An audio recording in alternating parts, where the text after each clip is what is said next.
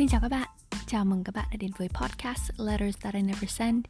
Mình là Thảo Nguyên và mình sẽ là giọng đọc của podcast này.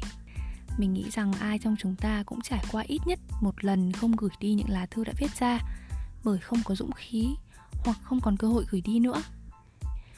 Ngay ở thời điểm viết ra thì bạn đã chút được nỗi lòng dù người đó có thể không bao giờ đọc được. Vậy nên nếu thấy thoải mái thì bạn hãy để podcast Letters That I Never Send được chia sẻ những lá thư của bạn nhé. Bạn có thể gửi thư đến email letters that I never send radio gmail.com và mình sẽ giúp bạn mang những lá thư đó đến với thính giả của podcast này một cách ẩn danh. Mình tin rằng dù trải nghiệm của mỗi người là duy nhất, thì tận sâu thẳm chúng ta đều có những cảm xúc có thể chia sẻ và thông cảm với nhau. Các bạn có thể viết bằng tiếng Việt hoặc tiếng Anh miễn là thấy thoải mái nhé. Bức thư số 25 Con mèo và quả cam theo anh, tình yêu là gì? Có thể không chính xác câu chữ, Nhưng anh đã trả lời em rằng, Tình yêu đối với anh là hai con người hoàn toàn độc lập. Họ chọn ở cạnh nhau và cùng trở nên tốt hơn. Ngớ ngẩn ở chỗ là Vào lúc chúng mình nói lời tạm biệt, Anh lại là người sụp đổ hoàn toàn. Anh chẳng độc lập nổi như ban đầu. Anh đoán là mình đã quá quen với cảm giác có em bên cạnh. Và chúng mình xa nhau vào thời điểm khó khăn nhất của cuộc đời anh ít nhất là từ trước đến nay. Nó thực sự không thể tệ hơn được nữa em ạ. Đã có lúc anh cố cứu lấy em. Anh nghĩ rằng chỉ cần làm tốt lần này với em, điều đó sẽ đền bù cho những việc sai trái anh đã làm trong quá khứ. Nhưng em chưa từng muốn được cứu. Anh chẳng nhìn ra điều đó, vì anh đã coi tất cả mọi thứ đều là về anh. Anh cố cứu mình thì đúng hơn. Anh yêu em nhưng lại để cho mục đích ích kỷ khác xen vào.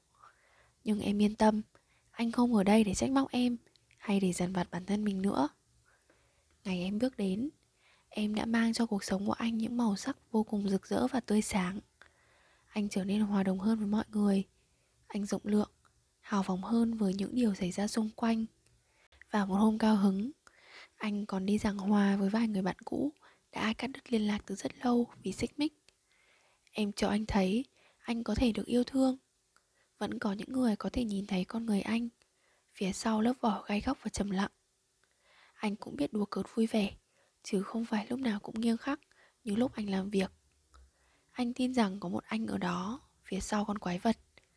Thậm chí, kể cả con quái vật, Thì em cũng nói với nó rằng Ừ thì anh cũng có chút quái vật, Nhưng vẫn là quái vật của em. Còn ngày em đi Thật lòng thì anh đau lắm em ạ. Nhưng sau cơn đau và sự dày vò khủng khiếp ấy Cả anh và con quái vật đều trở nên bình thản, an yên hơn. Bọn anh không còn giận dữ nữa. Thứ giận dữ mà trước đây đôi lần em cũng phải chịu đựng. Cái khối lửa thịnh nộ, rực cháy ấy được tích tụ nhiều năm Đã lụi tàn em ạ. Anh không bị xiềng xích bởi giận dữ nữa Và anh không mong gì hơn thế cả. Theo cái cách mà gã quái vật nhìn thì Giờ đây bọn anh có thể làm bất kỳ điều gì bọn anh muốn. Anh thấy không? Dù là đến hay đi, Thì em vẫn mang lại những điều tích cực. Anh sẵn sàng rồi. Anh sẵn sàng để bắt đầu một chuyến đi mới, Một chuyến đi không có em. Mà em có thắc mắc tại sao? Anh biết chắc mình đã sẵn sàng rồi không? Không phải là anh trách em đâu. Nhưng lần gần nhất chúng mình nói chuyện, Em đã nói vài câu mà Nếu anh còn yêu em Thì anh sẽ đau lòng lắm đấy. Cố gắng đừng để trái tim em trở nên lạnh lẽo nhé Hết tình thì còn nghĩa. Anh sẽ mãi trân trọng khoảng thời gian chúng mình bên nhau. Và từ tận đáy lòng mình Anh mong những điều tốt đẹp nhất sẽ đến với em. Chúng ta xứng đáng có được hạnh phúc Em nhỉ? Anh sẽ tiếp tục sống như những gì anh và em từng bàn với nhau. Nhà hàng, tiệm bánh của chúng mình Giờ chỉ còn là nhà hàng của anh. Nhưng không sao cả. Nếu có thể thì anh sẽ cố gắng thay phần em Mở cả tiệm bánh nữa. Em không cần phải thỉnh thoảng kiểm tra xem anh có ổn hay không nữa nhé chắc chắn là anh sẽ ổn. Anh không thể và sẽ không làm bạn với em đâu. Em hiểu mà, đúng không? Nhưng cũng có thể một ngày nào đó, một năm, hai năm hay hai mươi năm sau, anh hoặc em đổi ý thì sao? Đừng coi thường những sự kiện nhỏ bé, phải không nào? Bây giờ thì anh đi trả nghiệp đây và trở lại làm con người độc lập như anh từng nói. Cảm ơn em rất nhiều. Chắc chắn là phải sống thật tốt và bình an nhé Tạm biệt mèo cam